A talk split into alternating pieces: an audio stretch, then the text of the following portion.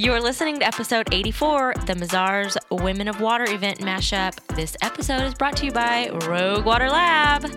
Hi, this is Dr. Tobin Redwine, Instructional Assistant Professor in the Department of Agricultural Leadership, Education, and Communications at Texas A&M University.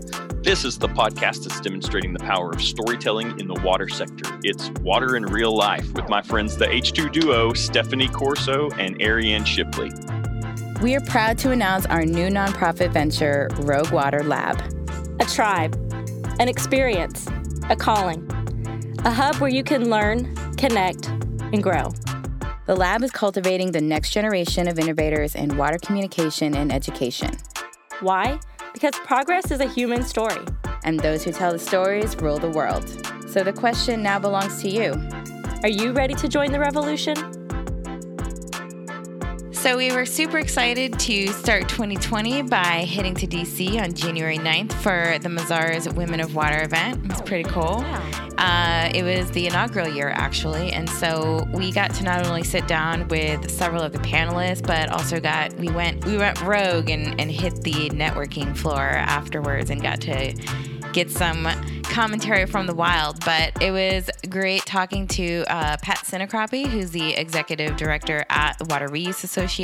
And Deborah Coy, partner with XPV Partners. Yeah, she came in hot on finance and water, so it was super fun. Yes.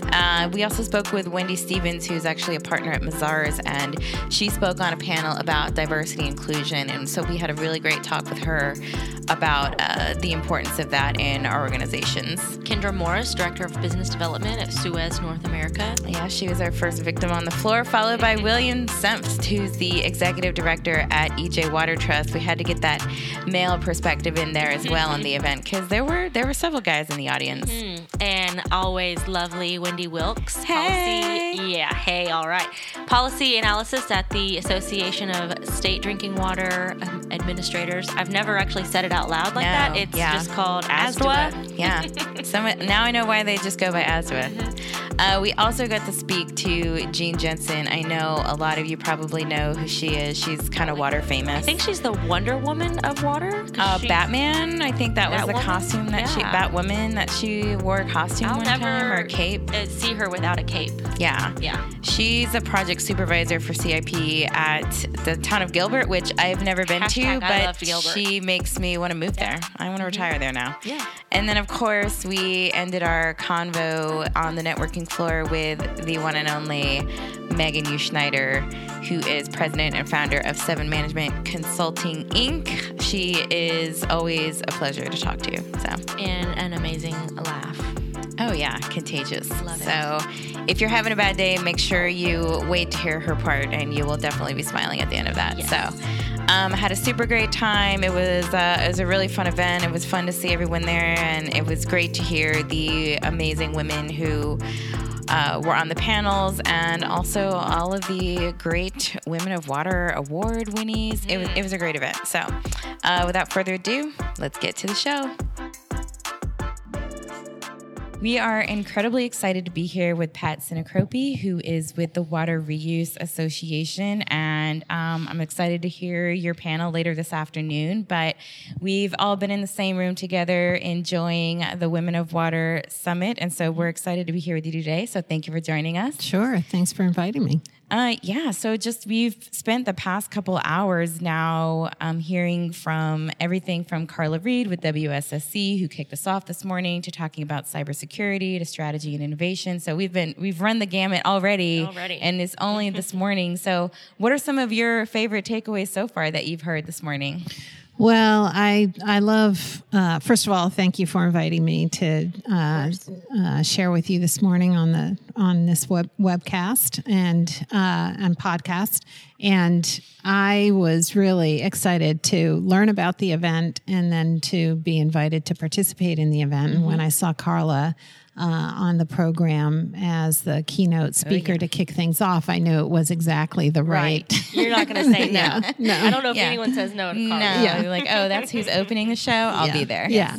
She's dynamic. She's fun. She doesn't mind getting out of her comfort zone and demonstrating. I mean, she danced onto the stage. Yeah, she did. Demonstrating that you can have a little sassiness in the presentations on stage.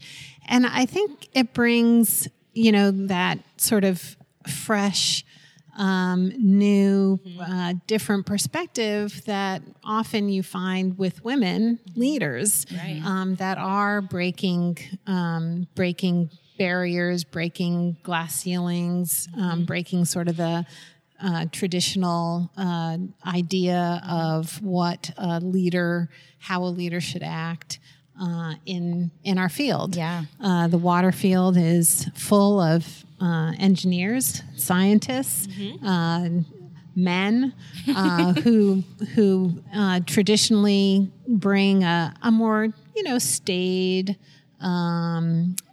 low-key, buttoned up, safe approach, attitude toward their presence, their participation in meetings, and women coming into the field bring a different kind of flavor, and Carla represents that in spades. I love that she today demonstrated, giving us permission to be bold and to own it and to also take care of ourselves. Yes. Right. So that was really important. Right. And what I really liked about her talk, I just love that she came up with a great acronym, CPR. Yes. She is the queen of acronyms. She's taught us so many.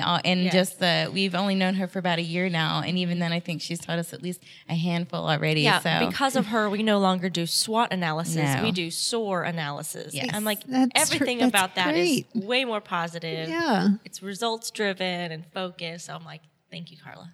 Yeah, so I loved that the acronym that Carla dropped this morning for all our listeners was CPR, and that you have to, where there's CPR that everyone knows as the life-saving CPR that others do for you, that we have to do the life-changing CPR for ourselves, and that is confidence, persistence, and resilience.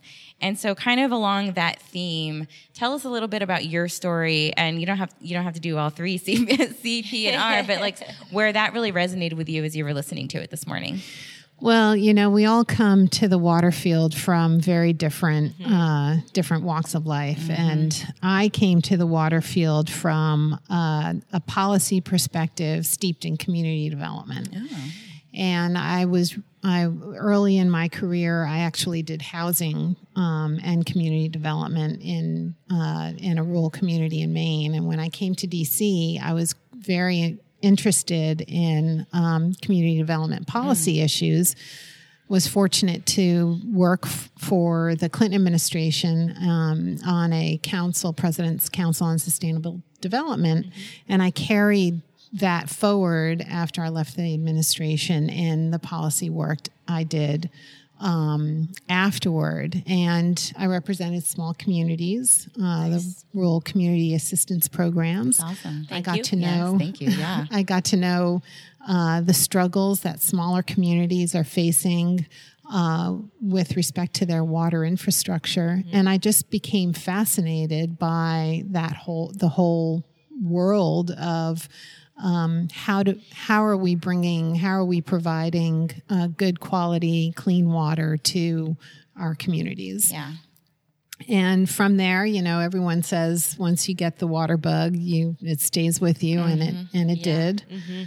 It's contagious. Yeah. It and that really started my journey.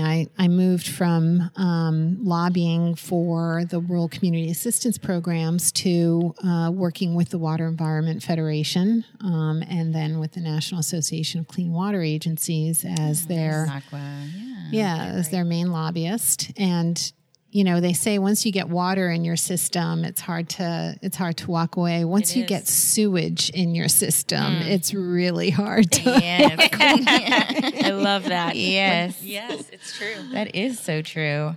Well, all of lobbying, advocacy, policy, all of those things require so much communication with community and with stakeholders. And so being a podcast and a duo that are passionate about those very things in this industry, what's your take on that and how we're succeeding in the opportunities and the challenges that we're facing related to communicating and doing that outreach with the people that we're trying to serve? I think we're getting better at it. You know, I think some communities, a lot of the utilities are becoming better at it because they've had to really step up their game in communications. It's becoming so much more expensive to provide the services that we need to provide, that utilities, water managers have to get out in front of their customers all the time explaining why they're getting the bills and why they're being asked to invest in a service that everyone used to just take for granted, you know. So I think we're becoming more effective communicators, but in my field, of course, water recycling, you know, it takes a little bit more effort to explain what it is, why it is, whether it's safe. And so we have a little ways to go, but I think people are now beginning to understand the value of communications much more and becoming more innovative around it. Yeah. Right? Mm-hmm. Have you seen any differences in your experience in terms of the big cities that are communicating versus the communication efforts you see happening in the rural communities that you've worked with? Well, yes. I think the big cities have more resources to do things like water fairs and engage their local schools, universities in what they do and talking about why water is so important, what the infrastructure provides. Smaller communities, it's more difficult. Typically from a small community perspective, it's why aren't we providing the struggles the small communities have in providing a good quality product to their ratepayers.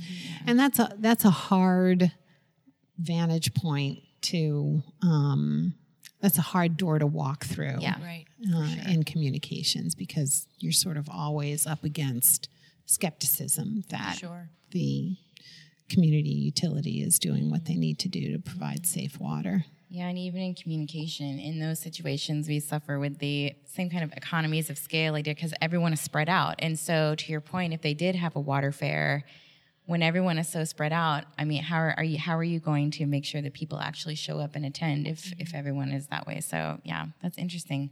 Going back to the question of your journey, were there any special women along the way who inspired you or who encouraged you or helped build that confidence to keep on going to get to where you are now?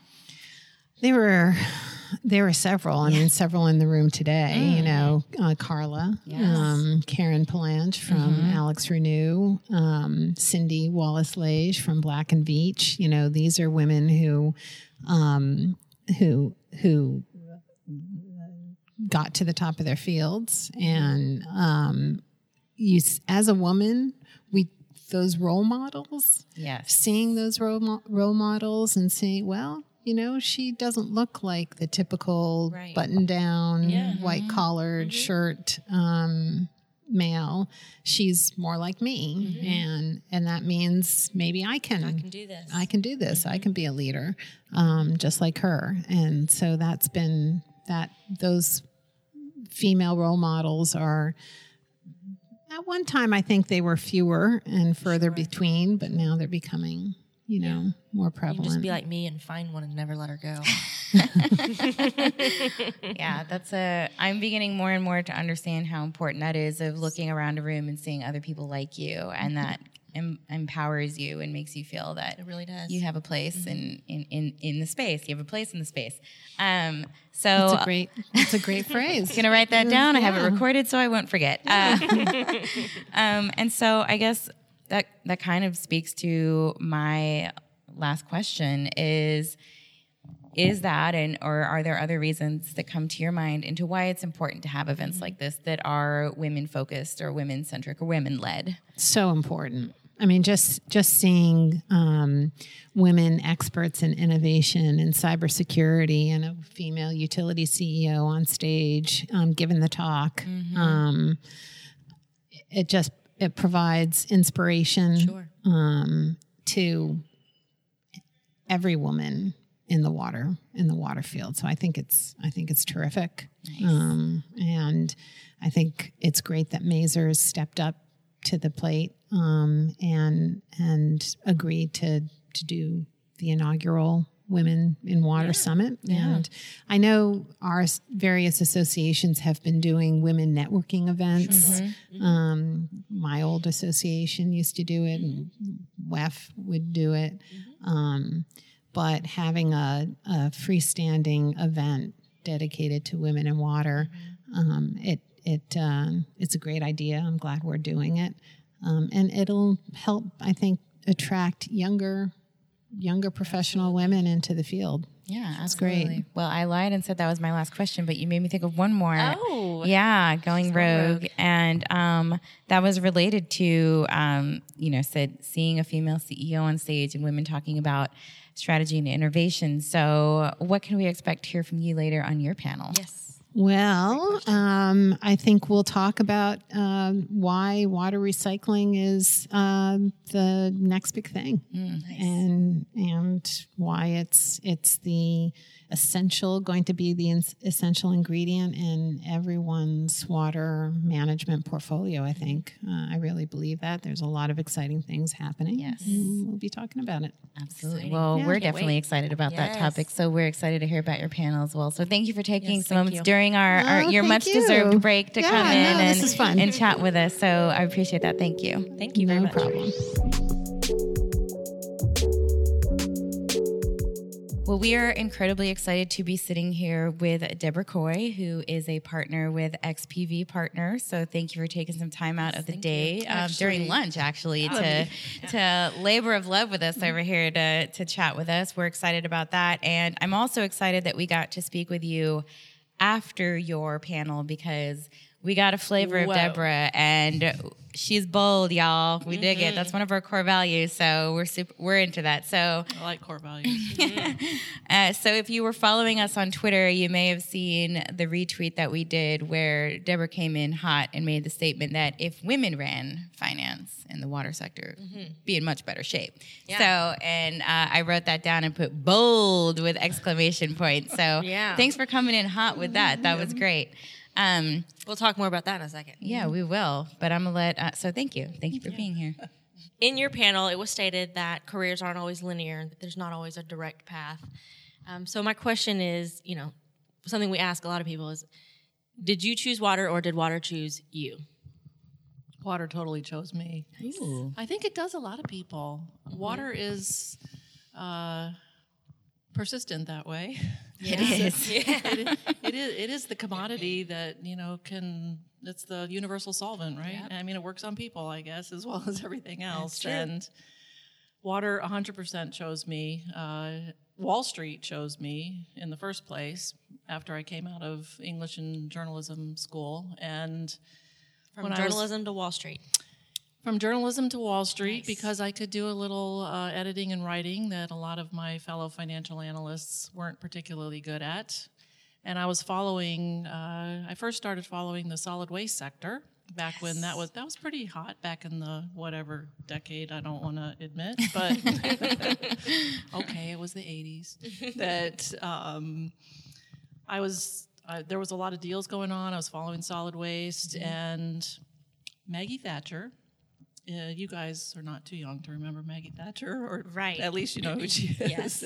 I've never heard her referred to as Maggie. Yeah, Prime Minister Margaret Thatcher. Yes, her. No, I like Maggie. That's awesome. You know her. Yeah. I didn't know her. I was way too young, but I admired her. Yeah. She was the Iron Lady for a reason. She unilaterally first regionalized and then privatized the entire UK water sector. Mm. And we could talk for hours about all the fallout of that in different directions, but one of the fallouts of it was that my colleagues at the time, I was working with the U.S. office of a big British bank. The water companies privatized. They had a lot of capital. They decided to expand globally. And somebody called me up and said, we need you to figure out the U.S. water sector because our bankers want to do a whole bunch of stuff in water. And I'm like, okay. Let's figure it out. And so I did. I just figured it out. And that was a long time ago. And once I got in, there was, I kind of gave up the whole solid waste and hazardous waste and clean air stuff that I was doing in my practice. And it wasn't long before water was full-time and has been ever since. Oh, I love it. Yeah. Mm-hmm. Well, I loved, you shared a little bit, another sentence of that story. Carla Reed, who opened us up with this whole idea of CPR, confidence, persistence, resilience. I almost said resistance. Nope. Resilience. You got to have some of that too. Got to have a little bit of that too. I wrote something down that you said, because when you were initially approached to kind of come into this world, you said, you want me to do this? I'm an English major and I don't do spreadsheets or math or any of that.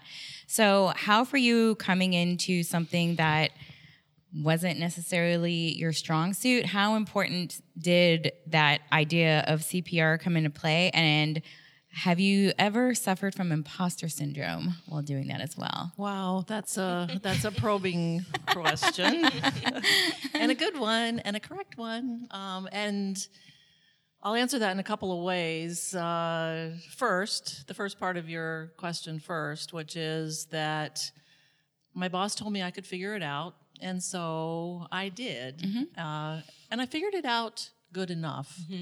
And Carla also talked about playing to your strengths. Yes. And what I learned is that being a good Wall Street analyst doesn't necessarily mean that you're the best modeler, spreadsheet maker. It might mean that you're the best at analyzing companies and understanding their strategy. And so that's your strength, not necessarily that you're the greatest modeler, but you have to have a financial model, so you do a financial model, and then you just kind of keep going. The imposter syndrome thing is really interesting that you bring up because, yes, many times I'm like, I am a financial analyst, and I actually don't really know what this whatever accounting term means or finance, specialty term or how to do the IRR on the model. And what the heck am I doing in this space? But I think it didn't take too long to figure out that perhaps some of that magical moon dust finance analyst stuff might not have been where the real value was. And so if I could just understand it, I didn't have to do it all. And I think there's a fine line between winging it in a good way and winging it in a bad way. Oh, absolutely. Totally. Yes. That I do think you've touched on a very core challenge for a lot of women, though, that we aren't naturally as full of swagger and confidence. And I love it that you called me bold, because I never was earlier on in my career. I've earned it. I've earned it. Worked for it, Worked for it, and it doesn't come naturally to, it didn't come naturally to me, and it doesn't come naturally to a lot of women. So I think that we're more guilty of that versus guys don't care. Nope. But like, I don't know that, doesn't matter. I'm still cool. I'm still the best in the room. Yeah, absolutely. Well, or if they do have their insecurities, but they bury them a lot deeper. And then don't go to therapy for it.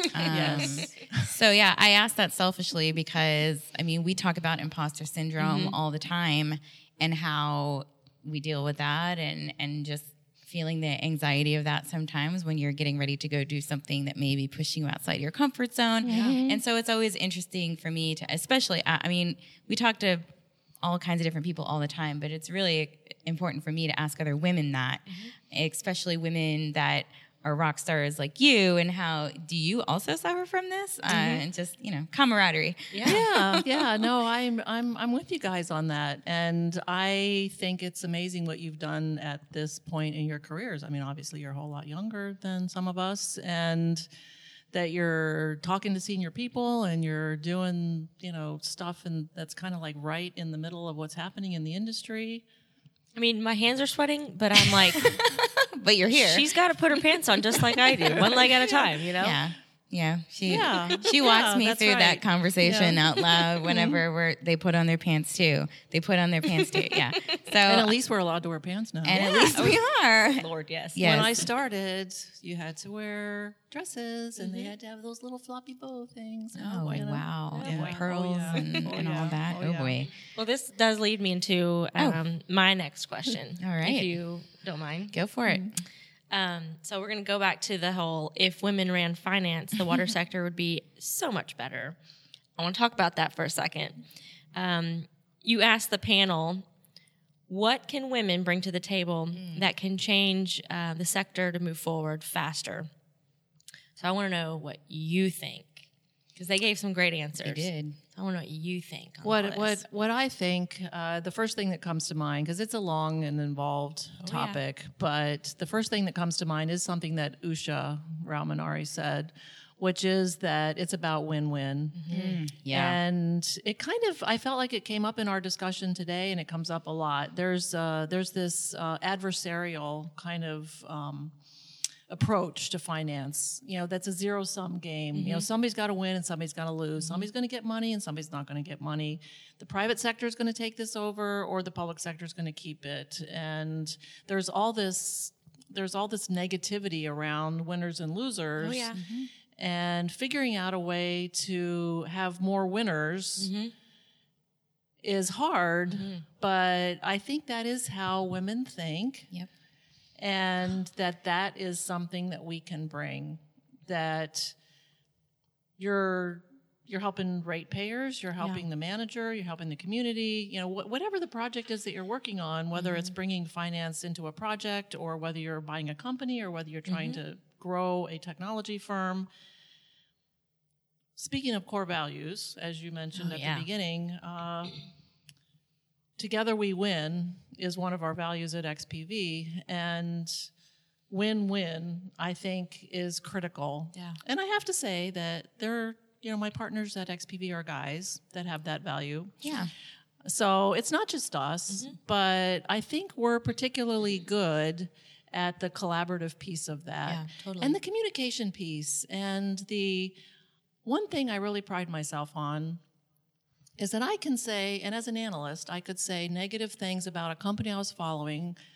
I could put a sell rating on the company, and that CEO will still like me. Oh, yeah. I consider that to be a core strength of mine. Mm-hmm. And frankly, not so many guys have that. Yeah. And I think that that's what it takes. That's why I think that if women were running finance and water, we'd have more winners. We'd have more stuff happening. I really do believe that. Yeah, I've seen on a very small scale, the male finance guy. I will not name any names.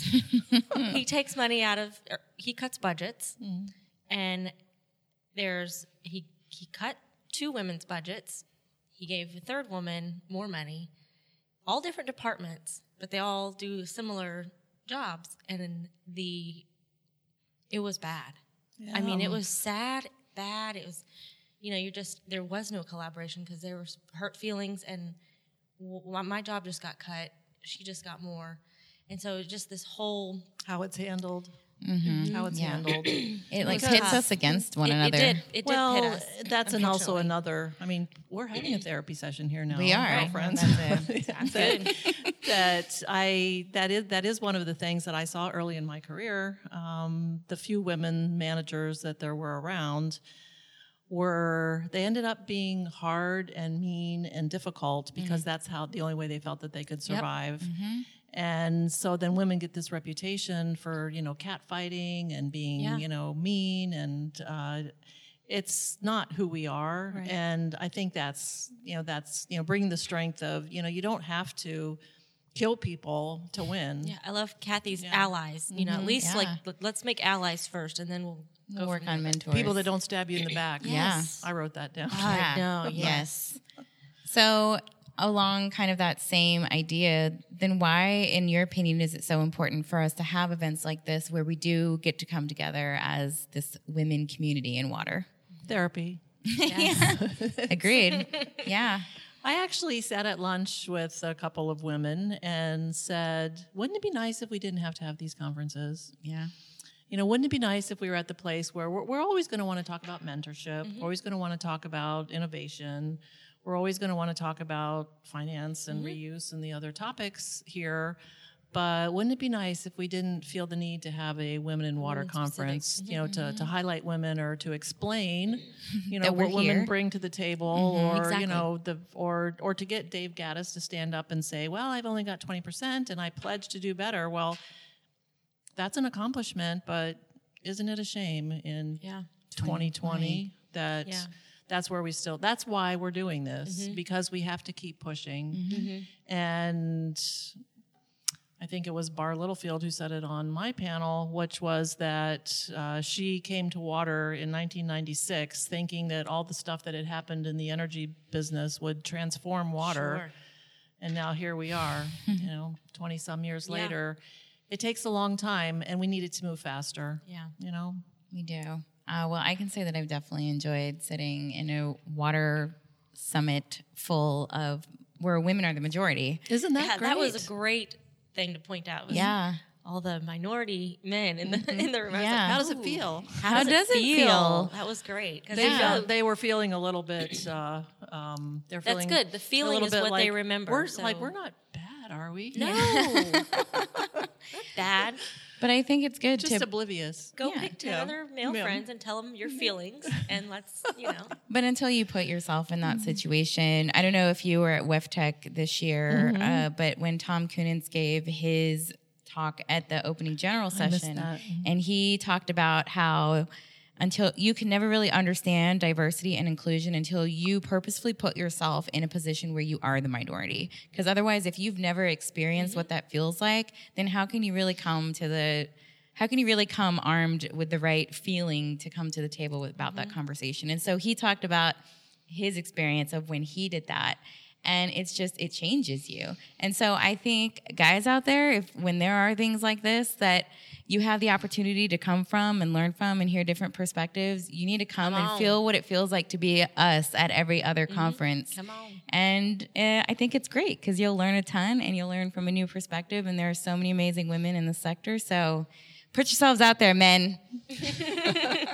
And do it now. Put your big boy pants on. But... I want to be mindful of your time because I know that they've got the schedule packed and there's so much great stuff out there to go listen to. So definitely thank you for taking the time to chat with us today. Yes, appreciate it. Thank you for having me. I'm excited.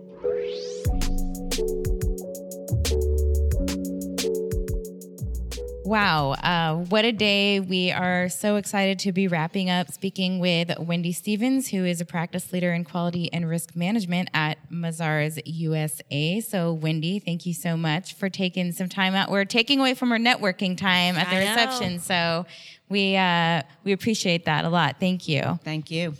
We just saw you do a wonderful panel on diversity and inclusion, which is a topic that I think we're all equally passionate about, but I know, Ariane, you had a question you wanted to kick off with. Yeah, I want to kick off by saying, first of all, thank you, and thank you to Mazars for putting this whole thing together. Oh, yeah. This day has been amazing, so kudos to you guys, gals.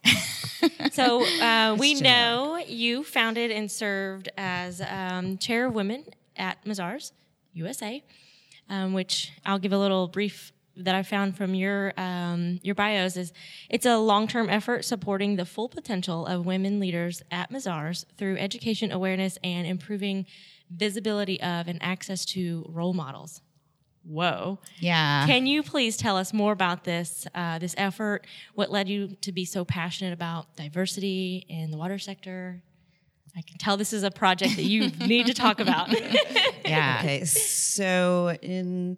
somewhere around 2013, 2014, we had a partners retreat, and it became popular at that time where you take pictures and you post them, mm-hmm. right? Yep. So I posted on Facebook, hashtag, partner summit, whatever it was, and I was shocked that many of my female friends responded, where are the women? Mm. Where are the women? Where are the women? And I'm like, well, they're in the front row. But, really, where were the women? There were not very many of them. So I committed to the then managing partner. I said, I'm going to take care of this. Mm-hmm. Now, words are easy. Yeah. And I for like a year and a half, I walked around saying, we have to do something, I have to take care of this. So I started with the firm in 2005. And when I got there, there was nothing. There were women that worked at the firm. They had no career path. They were working on flexible schedules. It was kind of like they went out and had kids, and you know, nobody cared what they did as long as they pressed the pencil when they came back. Yeah. We paid them by the hour. Oy. Oy. And they didn't even know each other. So we did in 2007, 2008, I created a women's network, but that was really for them to get to know each other so that they could cross-sell within the firm. And then begin to take it outside. It died on the vine because the then women partners, there were about 12 of us who started it, thought we could pass it along. And that's where we learned our lesson. This has to be run by partners, started by partners, promoted by partners, and allowed for by partners. So the second time, back to 2013, 2014, I needed the executive board's support. Otherwise, there would be no way that I was going to take on this impossible task. So I did. I got the buy-in from the next CEO, and conveniently, we are also part of a global Mazars network, and everybody was kind of in the same place. You know, we need to do something. We need to do it now, because I also sit on our global Women's Diversity Council. So for 6 months, you know, I interviewed my partners. I talked about that earlier, to start to formulate what the programming, what we might do. And then after 3 months, I was like, I'm deer in headlights. I have no idea. We need to hire an expert. So to consult with us and help us set up the framework. And that's really where we are today. She came in, she did a benchline assessment, got a lot of resistance from the men. The executive board was all men at the time, I want to say. We don't have those problems. Oh, we're very inclusive, you know, but it's, the survey says. So, survey says, yeah. So we had to, you know, and we had to navigate through that. We had to get HR to buy in. It was really a challenge. It took 3 months from that survey, and we started to socialize it. I mean, she taught us everything to do. She set up the phases. She told us how you have to socialize it. She told us the meetings that you have to have, so nobody's caught by surprise. So we told the partners, got mixed. And then we had a couple of meetings in June of that year. One of the meetings the consultant told me I had to have was with all my female partners. Those same female partners I talked about their sponsors a year before. Okay, those same female partners. Now we're going to have a strategy. It's a business strategy. It's not an initiative. It is a strategy. It's important for business because that's how we need to get the men to buy in. Yeah. So that was the worst meeting I ever didn't plan for, because what I did learn from that is you do have to know your audience. You do have to listen to your consultant, because I thought going into that meeting, this is a no-brainer. We need talent, we need women, we need to retain them, we need to include them, we need to have them move forward. We as women need to support them and be role models. Yeah. They looked at me like I had five heads. Well, nobody did this for me. Oh, wow. Nobody did it for me. Wow. Yeah. And and I said, this really isn't about you. We're all partners. We're all in this together, and our goal is to build a sustainable business. Now, I also had the luxury of really good sponsorship, whether it was my father or other partners along the way, who basically said, you're all about what you leave behind. You know, you find this place, but you have to leave a better place when it's time for you to go. So, and we didn't really have that consistent culture at the time. So fast forward, we started a sponsorship program. We started a Be Visible program. I mean, you can see these videos on our website. They are fantastic. What I learned is we have a steering committee. It includes marketing. It includes, we included IT because there was a woman in IT. And we also included the CFO at the time, because she was also a woman. And clearly talent management, because that's really important. And we had a lot of challenges, and but what I think was really important with what this consultant helped me do is I'm typically pretty impatient. I want to see results, and she basically said, calm down. You need to take this one step at a time, and trust me, in 5 years, you will see huge impact. Yeah. Wow. You're not going to see impact every day. You're going to see it over. Not going to see it tomorrow. No. Yeah. And we do, And I already had the insight that I'm not looking to convert 100% of the people. Yeah. If I convert 50% and they bear hug the rest of the 50%, or they don't, as long as I get a majority to buy in, mostly men, because that's what we had was mostly men, then we would be successful. Mm. So when we do have our statistics for last year are in there, but we're continuing on the same trends. Yeah, it's a wonderful report, and we'll. I saw it on the app, so maybe we can get it on the website. Yeah. Mm-hmm. Well, as daunting as that sounds, I love that you began the panel today by saying that you're going to hear a lot of people talking about what has worked for them, and you may be overwhelmed by hearing that, but just to not be overwhelmed and remember that there's no time like now to start. Mm-hmm. So while these are difficult conversations and it may seem daunting, just to keep that in mind and just start from where you're at. I think that was that's a great way to start because, you do hear that and you get overwhelmed. So. And it's beautifully designed too, by the way. She's fabulous. Let me just say, I heard that it was a 10-page white paper and it's turned into a very digestible, graphic, beautiful document that even Ariane's goldfish-style learning she's read. A genius. She does that kind of stuff all the time. I was a little resistant to the centerfold, but I let it go. No, you made it. You made it. Because Jennifer said it's a beautiful picture. It's beautiful. Just leave it go. Yeah. Yeah, leave it go. Yeah, done is better than perfect. But you learn also through this journey and the training that we had, women and men, how they think is different. It's not just men are from Mars and women are from Venus. That's not. That's a little cliche. Yeah. There are women generally are not ready, you know, or you know when one of the guys I call my sponsor when he said, "Okay, so you're going to take over the quality and risk management team. I'm announcing it in a month. Are you ready?" Mm-hmm. And I sat there. You can't even imagine what was going through my head. Like, are you kidding? Yeah. And out of my mouth it was, absolutely. Only because my father was sitting here on my shoulder, even though he really wasn't saying, say yes. Do it. Yeah. So, but there are, what you learn also, it's not only about men and women, it's about different personalities. Oh, and that, for sure. That has Let's talk more about that. That's been on our 2020 list. Mm-hmm. Well, personalities. So we did a lot of different slices of this, but the leadership team all took the personality Myers-Briggs. Just sure. It's a benchmark. Yeah. It's really interesting. It is. But it's also taught me how to communicate to those. Susan said in the meeting, she said she didn't speak because she's an introvert. Mm-hmm.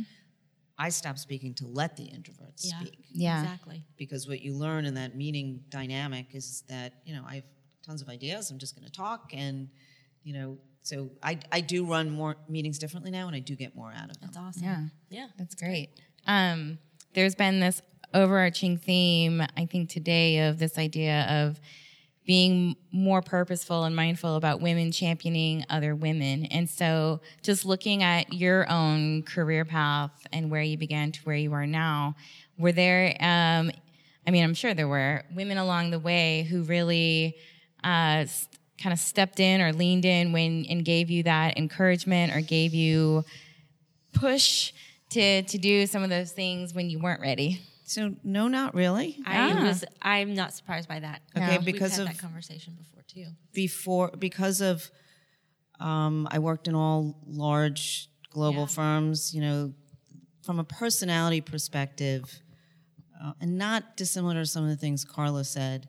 You know, if somebody said to me, Don't get too warm in that chair and don't think you're going anywhere. That would be like, boy, you watch me. Yeah. You know, so, but there were no women role models. And my fear is that we still don't have women role models. Not enough. For the next generation, but we're working on it and we know to do the reach out. The other thing that I learned very deliberately is it takes a village. Yeah. And believe it or not, I learned this from my kids because my kids were very lucky to have very good sponsors and very good mentors. And my younger one, when he went off to college, he said, "Mom, what I miss is that community. You know, you dumped me at college as a freshman. Okay, kid, you wanted to go, but I don't have that." So, but transferring that and learning it at the same time with women at Mazars is it takes a village. So even if I go out of my way to sponsor and push a woman, I had to go talk to the person who ran the office and the person who ran her group. And, the, you know, there were a whole collection of people that we brought into a room and said, okay, how are we going to make this happen? And it was the hardest thing this woman ever did. She's now a partner. Like there were two of them that made partner in September of 18. I I didn't want to leave the room saying my work is done, but it was a 3-year haul to get to that moment. Wow. These were less than full-time women who had been written off as they only want to work part-time, they're not going to contribute, we're never going to make them partners. Wow. So as where some people in that room, in the conversation that you were just talking about, said, why are we doing this? This wasn't done for me. I feel like you're on the complete other end of that saying, no, we have to do this because no one did it for me. 100%. And so that's awesome. Yeah, we've talked about just like how, you know, in the beginning when we first left our jobs and went on as entrepreneurs, you know, we didn't realize it till later on that, you know, the people who pushed us along our way have been predominantly men and very open to, let's talk about this, let's walk through these different scenarios, these different, you know, situations you're in or you need to be in, and you need to get out there. And so ever since we kind of had that light bulb moment of, where are all of our women? They're out there, and we didn't acknowledge them as our mentor or as this or that. And so we try to be more purposeful in raising and lifting up the women that we come across all the time. For sure. So as much as we're the hype women of water, we're the hype women of water, the women in water. Yeah. You know? In addition to that. Yeah. Yeah. And I think events like these definitely remind us the importance of women championing women. So what are some other reasons why you feel events like this that kind of not even make us the focus, but just like bring us together? So unsolicited, several women in the room came up to me throughout the day and said, this is great, I love these events. It's a different type of environment than just a straight utilities conference or a straight water conference, because it creates a safe place to have these discussions. And I mean, I will tell you that I'm more honest, open, authentic, deliberately. It's not that I wasn't. And the vulnerability piece, all of that is part of how we operate today to make a better place as leaders. So having this here, I mean, there are still some people in the room that would tell you that their organizations are completely male-dominated. Totally. And I'm going to say that's a thinking issue, not a gender issue. You know, it's and ultimately it's going to be a sustainability issue, unless the clients or the people that are being served don't care. You know, because that is another conversation I had at lunch about, and somebody else said it. You know, so we design our teams to serve our clients. So if our clients didn't start to push for more diversity, would we have done that? We were a little opportunistic because the time was right. We had to. We were part of a global organization. RFPs were coming in. They wanted our stats. So the next step for us is to leverage off of the lessons learned from the women's strategy to the full diversity and inclusion. And we're kind of in the beginning of that. I mean, if I ask 3 people what it means, I get 3 different answers. Oh, yeah, sure. For sure. Well, we definitely don't want to keep you from networking with your... I do, too. Oh, okay. I thought you were about to ask your question. Because this one was weighing on mine. So you had talked about, you know, at this conference, one of the things that you got out of it was paying it forward, and specifically referencing the sponsorship idea. So a lot of people, they see sponsorship, mentorship, maybe it's the same thing. Can you, you know... talk to us about what a sponsorship is, what's the difference between that and mentorship. You mentioned this, you know, it's natural for men to be sponsored. How do we get more women sponsored? Go. Okay, so there's a huge difference, and somebody did say it on stage, there's a huge difference between sponsorship, mentorship, and coaching. I think coaching and mentorship might be closer, but mentoring generally takes place within an organization or within a close age group. So for example, you might be mentored by a person just a level above you, or you might mentor somebody a level below you, and pretty much that's how it was set up in a lot of big organizations. A sponsor is generally somebody who's several levels above, who has political capital that they can put out, throw their weight around a little, for lack of a better term, but where I can say, you know what, Stephanie, you're ready for this. Why aren't you getting this opportunity? And your answer to me is, well, so-and-so and so-and-so and so-and-so said I'm not ready. And I'm like, okay, let's go talk to those people. You come with me. Okay. And the first time I took the protege with me into the meeting, she was like, I can't be here. I said, well, if you're not going to advocate for you, who is? Yeah. So that's really the huge difference. Okay. You know, that the sponsor is not necessarily close enough to you for the details of your next career move, but does know enough about that it's important from the village that it's time for you to get visibility and other opportunities and can make that happen. Because sometimes if a sponsor's only just a level above you, you know, it doesn't matter how open an environment you have, they sometimes just can't get it done. So we partnered all the proteges with influential partners as much as we could. Okay. So, we have an amazing mentor, shout out Greg Wukash, that we love. And but when you describe sponsorship as that, I just, in my head, named, the people who I guess I would give them the title of sponsorship or sponsors who helped me be at the table. And you can have more than one, because I will tell you my dad was my number one first sponsor, and I will say, I credit him a lot with who I became, because he started off with, of course you can be all that you can be, and I graduated from college in 1982, and I really believed that. That's awesome. Until there were life choices. So I have two kids, they're 23 and 27, they're awesome. And they would tell you that their mother's awesome. So that's even more awesome. That's even more awesome, for sure. But so when I was the firstborn, my father probably wanted a boy. That's pretty common. But he didn't let it stop him from buying Lionel trains and race cars for his child as soon as she could walk or play or do anything. And I still have a love for that kind of stuff. Although I'm clearly a girl and I like girl things, I never really liked the girl toys because of that. Yeah, well, that's awesome. So you also taught me about sports, professional sports. There you go. Hey, you're a big fan at the networking events then, because you can talk shop with everyone again. So I wanted to make sure that we don't steal you away from your peeps, but I wanted to end by asking you, if you could be like your dad and be on everyone who was in their shoulder when they go home, what's the biggest takeaway? What do you want them to do? What's your call to action to them? Oh, I have so many. So the call to action is to be deliberate, recognize you can do it all. You can't do it all at once because that's what stops people and frustrates them. Create realistic goals for yourself and your organization and stick to them. Yeah.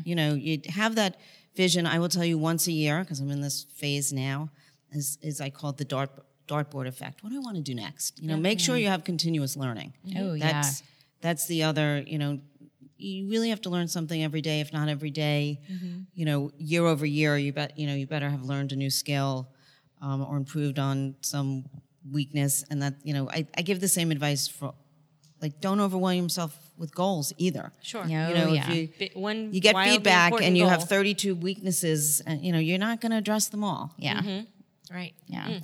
So that would be not my one word, but my long... Hey, perfect. I didn't need one word. Just do that. Deliberate. So Wendy, thank you so much. Mm-hmm. Thank you, ladies. It's been an honor. Yeah, thanks for you and the whole team for putting on such a great event. We had a great time, and I'm glad you're here. It. Yeah, so thank you again.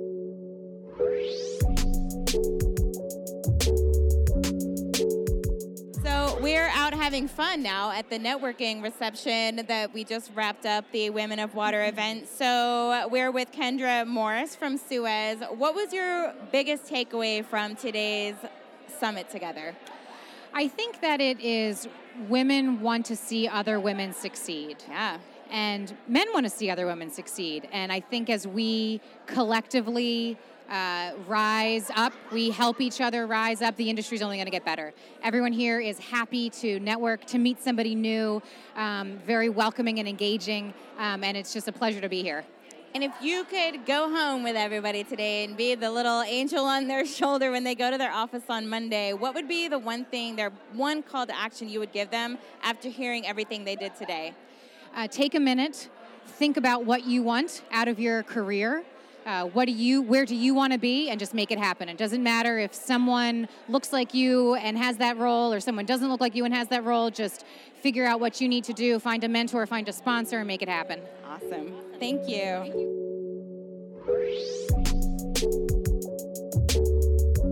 We're here with Bill Sempst. Pretty much just EJ the way it's spelled. And Bill, I want to know, what did you get from this event? What's your biggest takeaway as a man listening to all of this? My biggest takeaway is that there are some badass women in the water world. Woo-woo! And that they're growing and becoming more numerous and taking on more responsibility. And taking over the world. I really do believe the future of the water industry is with the women. We're in the room right now with the future. I love it. Yeah, so, there's some incredible gals. I was talking to that gal, Jean, who was up there speaking about her mentorship and all that, and she was like speaking truth. And I thought she was like obviously somebody who was like, oh yeah, I could see you running $1 billion enterprise. Yes, totally. And she could Jensen, totally pull. Yep, she could totally Gilbert. Pull that off. And then there was like Kathy Bailey, who was like up there speaking truth to power and no Always. Bullshit. And she's just Always. Like a completely real person. Totally. And she's like, yeah. So there were some people that were really worth listening to. Awesome. And so I enjoyed all that. Well, thank you. No, I was going to say, so we're asking people what their biggest call to action is to tell people who came. So I want to get it from a man's perspective, though. What's your call to action to all the men out there, having heard some of the things that you heard in the room today? That when you're looking at resumes, you really need to make sure that you look beyond just the school and the GPA, and you start looking into the personality and the passion. And I think if you do that, you'll find that there's some women that float right up to the top of the stack. Ah, there you go, those floaters. Well, thank you so much. Thank you.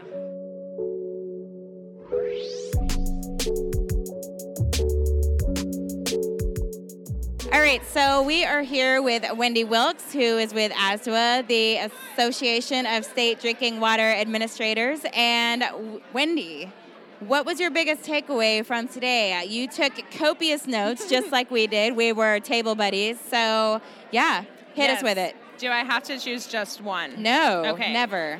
Biggest one, innovation. We were just talking about this. I was just talking about this with Omar. In innovation, one of the biggest challenges is procurement. And it was brought up, but I felt like everybody's eyes just glazed over. We were like, procurement law. Yeah. Who wants to hear about that? But this is a really big issue because the way our current procurement practices are set up in local and state governments and the federal government, they're there to protect public funds, which is a really worthy cause, but it ends up hamstringing you with innovative technologies. And so I think we really need to look at how we can push the envelope on procurement practices and policies. And it might take some city ordinance changes, it might take some state and federal law changes, but I think that's time worth investing if we're talking about really furthering innovation uptake. And for some reason, I feel like nobody's really talking about this. Yeah. So we could do a whole thing on that, but I'll stop there on that. The other big takeaways, Carla Reed. Oh, my God. What a woman. What a way to start. I mean, just her whole thing, the CPR, the confidence, persistence, resilience. That was great. Her dancing was inspirational. I mean, come on. Can't compete with that. I loved the asking yourself, how do I become more confident than the day before? Finding your weak spots and, being prepared with that.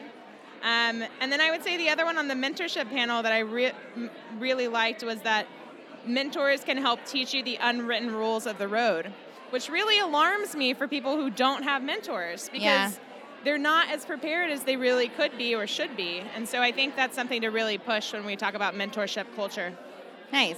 Well, I'm going to ask you one more question, and then I'm going to throw it to you, too, because you're Omar's a man, obviously, so I want to get his perspective, too. So if you could sit on everyone's shoulder today when they go back to the office on Monday and give them one call to action after what they heard all day today, what would that be? What's the one thing you want them to walk away with and do action? That is really funny. I actually wrote in the feedback for this that next time we need to have more of a call to action and how do we take back these lessons and actually apply them, because I felt that was a little bit missing today. I would say playing the long game. Think about little things you can do now to further your vision. Yeah. So have a vision, number one. Yeah. And two, play the long game. None of these changes happen overnight. It's going to take persistent, Carla Reed, effort to make this stuff happen. It's transformational, but it takes effort. Awesome. Okay, so now we're going to pass the mic to Omar Hamoun, who is with APG Neuros. Did I get all that right? No, all right. So as your call to action, because you were also a panelist, but for what's your biggest call to action that you want people to walk away from this event and do? The biggest call to action is to look at the national strategic implications of how we make decisions. We, with the way, as Wendy described, with the way procurement is going, combined with the role the consulting engineers play, mm-hmm. It is driving our technologies overseas. And we have to import it. So when we don't keep the technology at our home, we end up selling our companies to overseas companies. They're stronger than us because they don't have the procurement laws. They can buy what they want. They can buy technologies. They can recognize technologies and take advantage of them. So the companies overseas get stronger in Korea, in China, in the European Union. And then they come here and we're weak. We get weakened. So they end up buying us. Mm. And that drives the technology away and the jobs away from the U.S. and the money, the profits go overseas. So we become a fifth or sixth or seventh economy. Okay. And that must change. Yeah. And all the think tank that we do here avoids the sensitive issue. Mm-hmm. And it's the money. Yeah.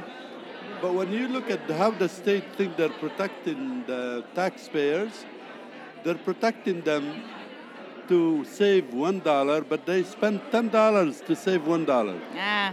They add so much bureaucracy. Mm-hmm. They don't allow the municipality to get the best for them. They can save a lot of money, but they don't let them do it. And it looks like they're oblivious and insensitive to what goes around them. Yeah. Goes on every day. Mm-hmm. And that must change. Okay. All right. I appreciate that perspective. Thank you.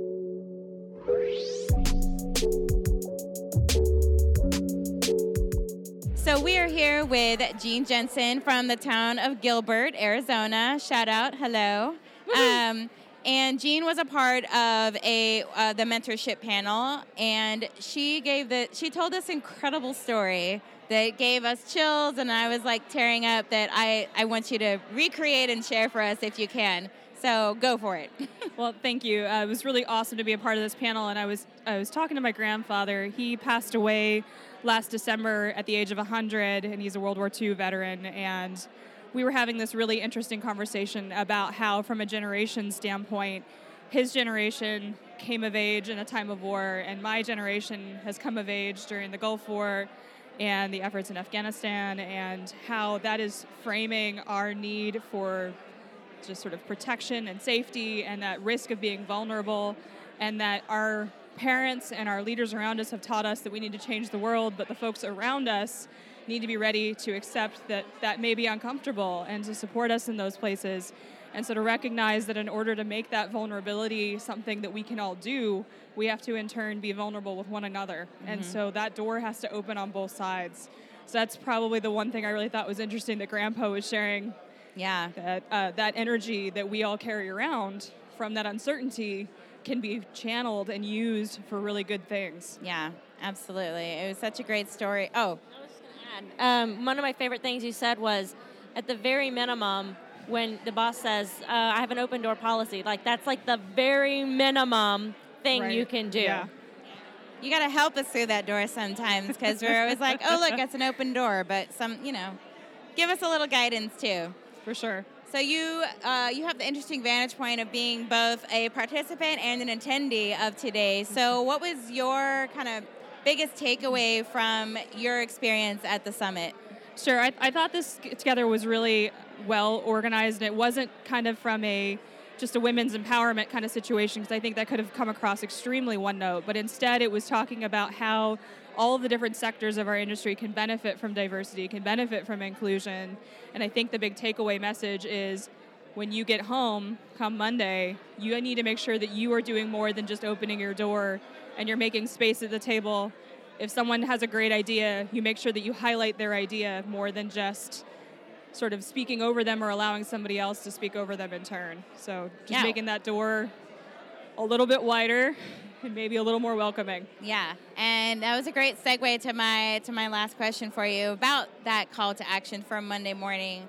If you could kind of be in the ear of everyone who is in the room today, what's your biggest call to action? What do you want folks to do after being together today and hearing what we heard?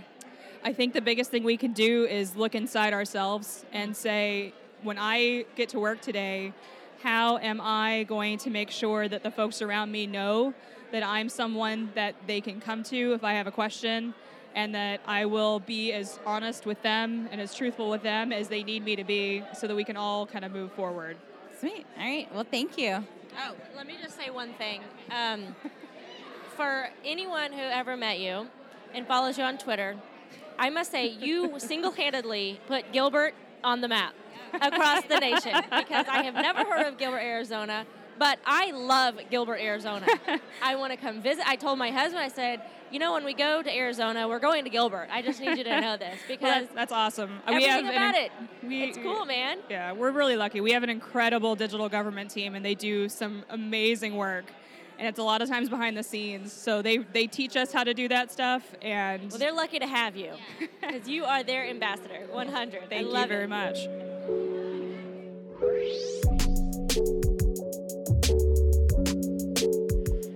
All right, so we are here with the woman, the myth, the legend, Megan U. Schneider of... the most infectious laugh in the world. Yes, so you can hear it already. Seven Management and Consulting, Inc., and she, you know her, she was on the podcast, I think a couple times maybe. Maybe we need to get you in there.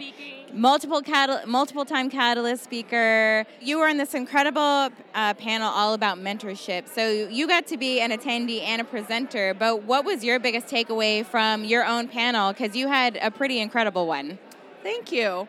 I think that we had a recurring theme throughout the conference today, which was about being honest and being vulnerable and being open. And I think we really stressed that in order to have a successful mentorship relationship, whether it be a mentor or mentee, or even to just be successful in life and in your career, is to really establish that authenticity and really be able to have that strong relationship with those who are influencing you in your personal life and in your professional life.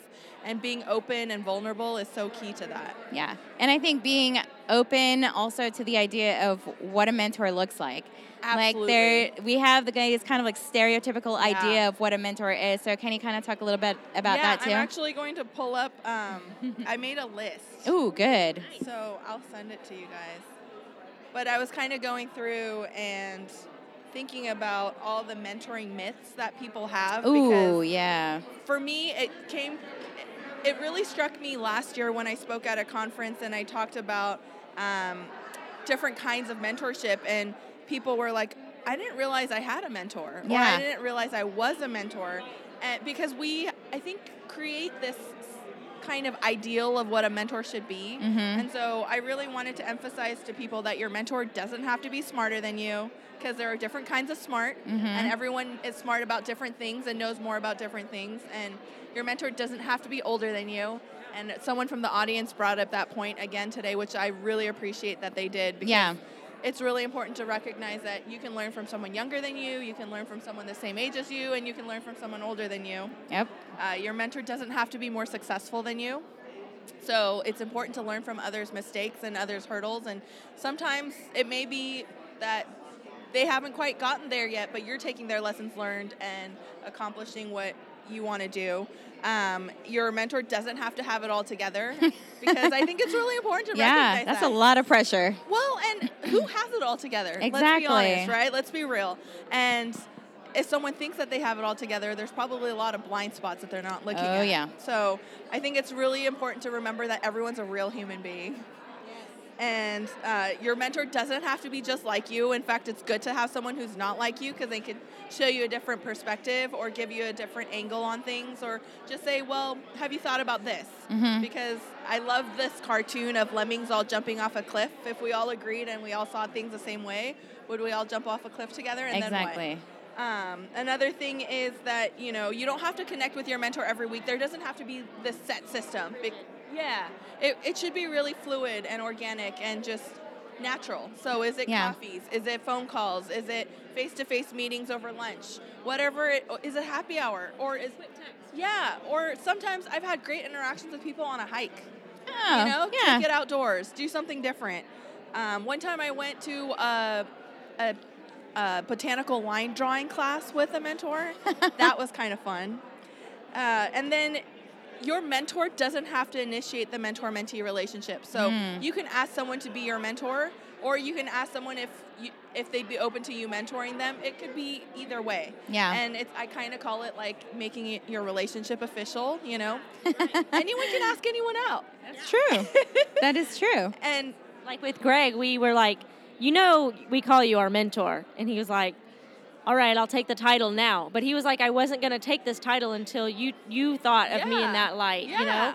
So it was like just a friendship. And then we were like, no. For us, it's like more than that. It's you're our mentor. Yeah. And he was like, okay.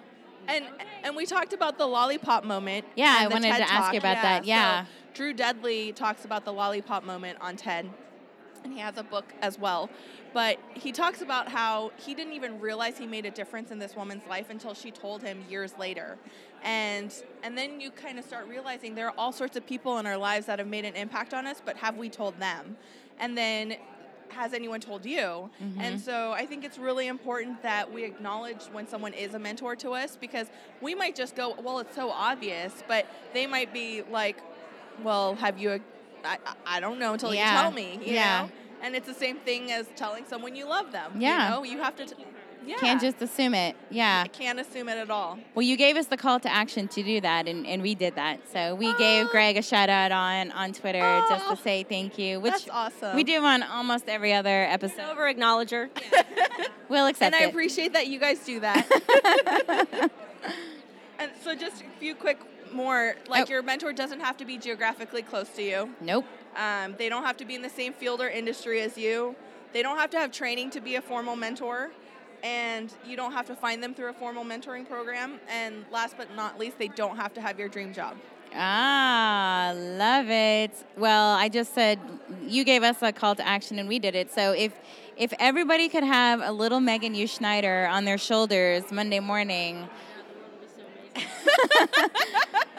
Ariane just said the world would be so amazing if we could do that. What would be the call to action that you would give everyone in that room to put into action on Monday? Well, I think it's really important to start your week and your day by setting your intention, and I think we've talked about this before. Mm-hmm. And so if you don't visualize it, like Carla talked about her vision board. Yep. If you don't visualize it, it won't happen. Yep. So it's really important to consistently reflect and think about what do you want. And that's actually one of the tips I give to mentees is what do you want out of your mentoring relationship? Because if you don't know what you want out of it, you don't have to know where you want to go with it. But how do you want to grow? Yeah. What do you want to learn from it? What do you want that relationship to look like? If you can't visualize it, it won't happen. And so just start off your Monday just spending some moments to meditate and reflect on what does your week look like? What does your day look like? And how are you going to interact meaningfully with your mentor that week? And act on it. All right. Well, that was heard. Just Megan U. Schneider, always looking on fleek, by the way. Always. Always. So, thank you. Yeah. Love you guys. The woman, the myth, the legend right here. Thank you. We hope you enjoyed today's episode. Never miss out on future episodes by signing up for the Water Nerd newsletter. Found at theh2duo.com/newsletter. You can also find us on Twitter and Instagram at the_h2duo. We share all of our new episodes there as well as in the newsletter. So whether we come across your feed or in your inbox, be sure to share episodes with your friends, family, colleagues, fellow water nerds. Help us spread the word. We hope you learned something new today, got a little inspired, or did something that brought you one step closer to your goal. Until next time, remember what one of our favorite quotes says. Those who tell the stories rule the world.